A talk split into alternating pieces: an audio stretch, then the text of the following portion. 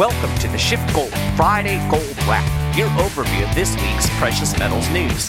It's Friday, October 8th. I'm your host, Mike Maharrey. Thanks for tuning in. I'm back. So, if you were looking for the show last week, you probably figured out I actually took an episode off. It was the first Friday without a Friday Gold Wrap since I started the show over three years ago. Now, as I've mentioned uh, a few times on the show, my mom passed away last month, so I took a little time off to travel, see my kids, and, and really try to decompress a little bit. Um, honestly, this week really wasn't too close to being normal either. We had my mom's memorial service yesterday. Um, I have been working this week and somewhat following the financial news, but not to the extent that I normally do. So, not sure how cogent this episode is really going to be, but we're going to do our best over here to uh, to put out a good episode. So, you know, when somebody close to you passes away, you tend to get very self reflective. This is a quality government officials and central bankers completely lack. There is absolutely no self reflection in these folks at all. Think about this dumb debt ceiling fight. You've got Democrats blaming Republicans and Republicans blaming Democrats for all of the borrowing and the spending and the debt. They're both right. And they will continue the exact same behavior that brought us to this current debt ceiling impasse into the future. I mean, they act like it's this big crisis, you know, and it's almost like this mission. How did we how did we get here? Dude, look in the mirror. Now, if you haven't heard, yesterday the Senate approved a temporary debt ceiling increase, but basically they just kicked the can down the road to December.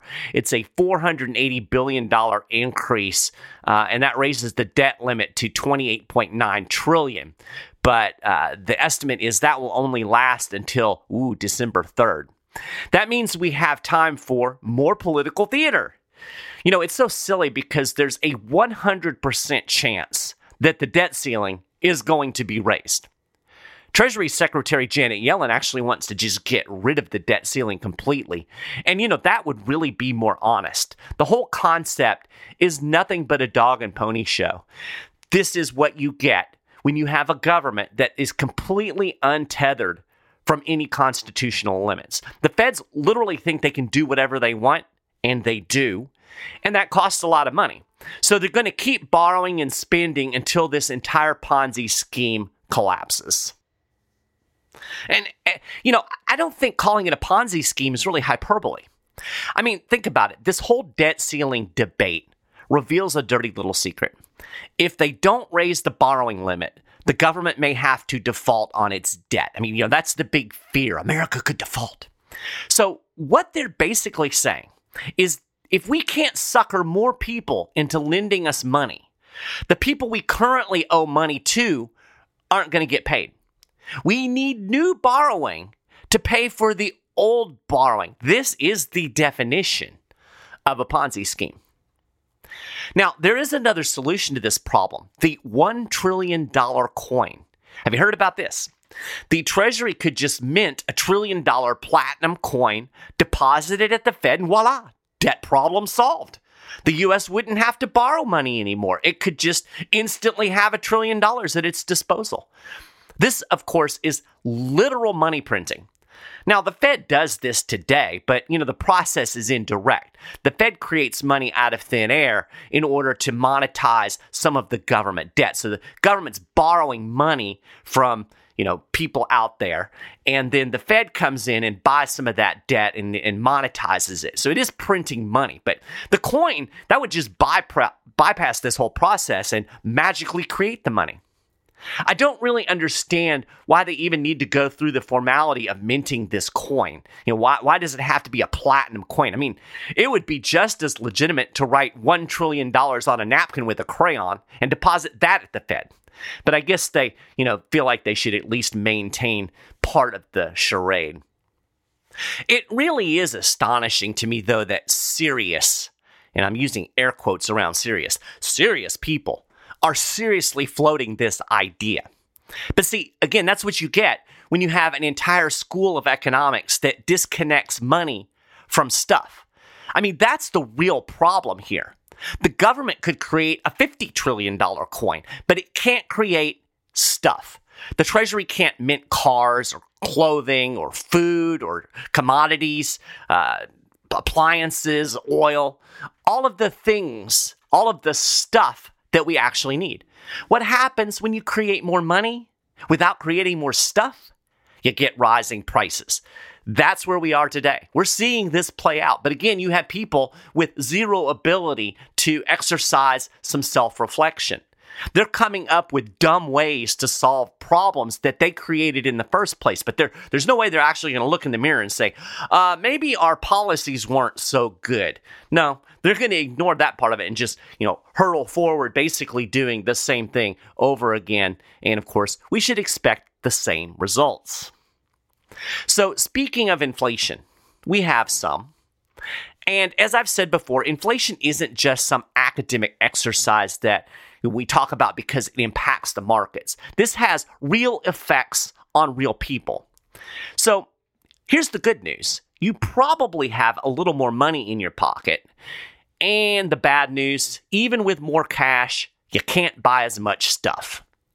Personal income from all sources rose by 0.2% from July to August. So this is everything wages, stimulus payments, transfer payments, so like unemployment, Social Security, uh, also income from other sources like interest, dividends, rental income.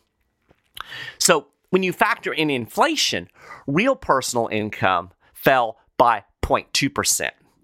When factoring out government transfer payments, real personal income dropped 0.3% and fell below the pre pandemic level that we had back in February 2020. So, a lot of times when I talk about inflation, people just kind of blow me off. They say, well, inflation really isn't that big a deal because wages rise along with prices and it's really just a wash. Who really cares if prices double as long as wages double too? But you see the problem here, right? Wages never rise as fast as prices. So we're always losing ground. Our purchasing power is declining. Rising incomes mitigate it to some degree, that's true, but not completely. And of course, if you're a saver or if you're on a fixed income, you're totally screwed because your income isn't going up at all and your costs are skyrocketing. So, looking a little deeper at this data, we find that Americans are spending more as the economy tries to climb out of the crapper that our benevolent government servants put it in. But half of the spending increase in August simply reflected rising prices. So, overall, spending rose 0.8% month on month. But when you factor out inflation, spending was only up 0.4%. So, half of the spending increase that we saw uh, between July and August was, in fact, due to inflation. The increase in spending partially reflects America's return to work and uh, rising wages with the ongoing labor shortages. But as Wolf Street notes, quote, consumers are still flush with money from a myriad of pandemic era fiscal and monetary stimulus from forgivable PPP loans to stock market gains, and they're spending bravely. So, you know, we're still to some degree a stimulus fueled economy. In fact, we had another round of stimulus when we got the uh, child tax credit money that went out uh, either last month or the month before. So, what will happen if the Fed tries to pull back on the monetary stimulus that continues to prop up this borrow and spend economy? You know, that's the $64,000 question that you need to wrestle with. Now, a spending shift from goods to services continued in August. Real spending on durable goods fell 1.3% month on month. It was the fifth monthly decline in a row after the stimulus fueled spending binge we saw on goods back in March and April. But real spending on services rose by 0.3% in August. But even with that increase, it remains far below the pre pandemic levels.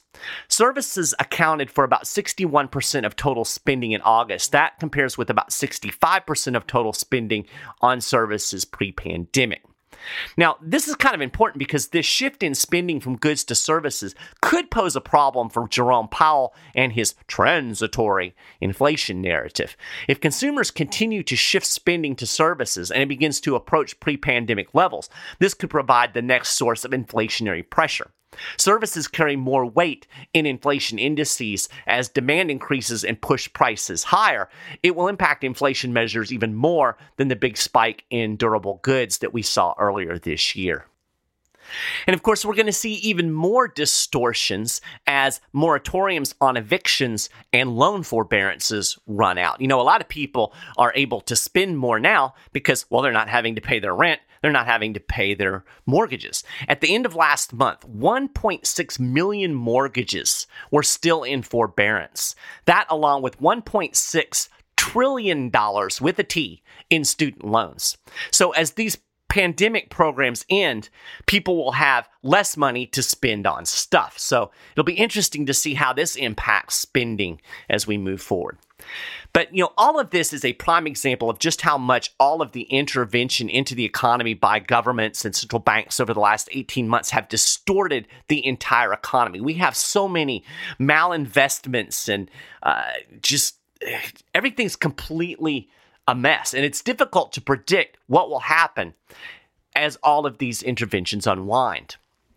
The other day, I was talking to one of the SchiffGold precious metal specialists, and he was telling me how hard it is to project anything in the markets right now because virtually everything is breaking down. You know, all of the normal correlations we are used to looking at are falling apart. I mean, the fact that gold and silver are struggling to hold up in such an inflationary environment is just one example. And this is skewing market behavior even more. Peter Schiff talked about it in his podcast this week. I'll link to the episode in the show notes page. He called this a financial twilight zone. And, and, you know, as a result, a lot of people are really frustrated, understandably so. I know people who put money into gold and silver last year, knowing that the Fed and the government were going to stoke the inflationary fire. We knew what the result of this monetary policy was going to be. And now they're frustrated because, well, they're not getting paid. My feeling is you just have to keep focusing on the fundamentals, on the economics, because you know ultimately markets, no matter how out of whack they they, they tend to revert back to the mean. So here's the reality. No matter what Powell and company say, inflation is a thing, and it doesn't look all that transitory. Prices continue to spiral upward. The August core personal consumption expenditure price index increased by 0.3% and was up 3.6% from a year ago. So, this is a measure that excludes food and energy costs, and it's one of the favorite Federal Reserve metrics. This index is at its highest level since 1991. And of course, you know, we see this inflationary pressure in the real world oil is close to $80 a barrel and climbing. Of course, other energy costs are climbing as well. In fact, a lot of commodity prices are skyrocketing. I mean, even the Fed guys seem to be getting a little bit nervous. Powell said this week that he found the stickiness of inflation frustrating.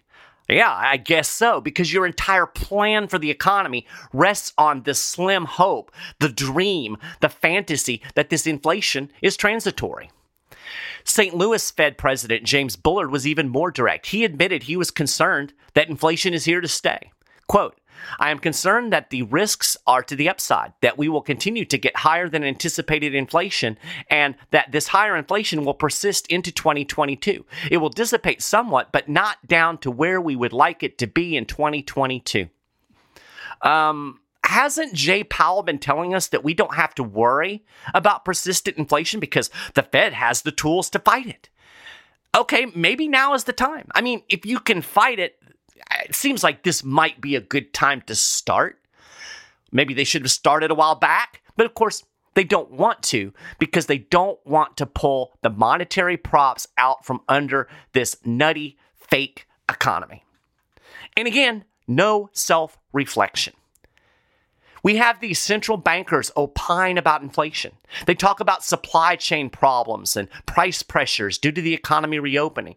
Bullard went on and on about the psychology of inflation. He's worried because it's becoming acceptable to raise prices in this environment, and that may create an inflationary cycle. But none of these people ever pauses to wonder maybe pumping trillions of dollars into the economy might have at least something to do with the rising prices. Milton Friedman, who isn't exactly a hack economist, said inflation is always and everywhere a monetary phenomenon. Powell and Bullard and the rest of them need to take a long, hard look in the mirror. They created this problem. It's a little disingenuous to run around and act like a shrug emoji, pretending like persistent inflation is some kind of mystery. It's not. They printed a bajillion trillion dollars and prices are rising. This is basic economics.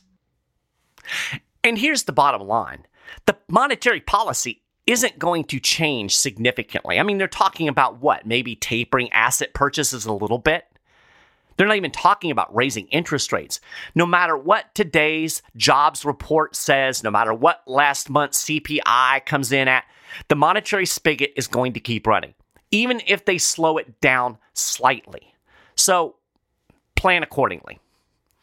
Speaking of the jobs report, uh, as I'm recording this, it's about to come out, I think, in the next like five minutes or so. So we're going to do what we did last month. We're going to put the show on pause for just a moment and we're going to give you uh, the breaking news on this month's or last month's Labor Department report. So go get a cup of coffee and uh, we'll be back in just a second. All right, the numbers are in. Job growth again way below expectations in September. Uh, looks like 194,000 jobs added. Uh, the estimates that I was seeing were, were for a, a 500,000 uh, job gain. But the unemployment rate fell, uh, fell to 4.8%. 5.1% uh, was the projection. So, kind of odd. I mean, I haven't obviously looked deep into these numbers. I'm just just looking at the headline numbers. But when I see that few jobs added uh, with the unemployment rate falling that much, that tells me a lot of people are dropping out of the job market. Uh, it'll be interesting to see the internals in these numbers. And of course, we will be uh, digging into them as we move into next week. So, imagine that might give gold a little bit of a rally because this will give the Fed an excuse to put off tapering a little bit longer. We can keep the money spigot running. So there you go 194,000 jobs added in uh, September, the expectation was 500,000. So I guess disappointing if you're looking at labor statistics. So, what's it mean? How should you play it? I recommend talking to a Shift SchiffGold precious metal specialist. You can do that today. Just call 1 888 Gold 160, or you can shoot the folks an email over at info at schiffgold.com. And, uh, you know, as, as, I mentioned before, these guys are fantastic and they will look at your investment goals, where you are, what you want to do, and help you figure out how precious metals can fit into your investing portfolio. So, talk to them today. Meanwhile, that is a gold wrap for this week. You can get more details on all of these stories and more. Of course, keep up with the latest precious metals news and analysis throughout the week over at schiffgold.com/news. Uh, if you haven't done it already, I can't imagine why not, but you can subscribe to the Friday Gold Wrap uh, over at Apple Podcasts. Uh, we're on the SchiffGold YouTube uh, channel, we're on Stitcher. You'll find links to this stuff over on the show notes page. I appreciate you listening to the show. I hope you have a fantastic weekend, and I'll talk to you next week.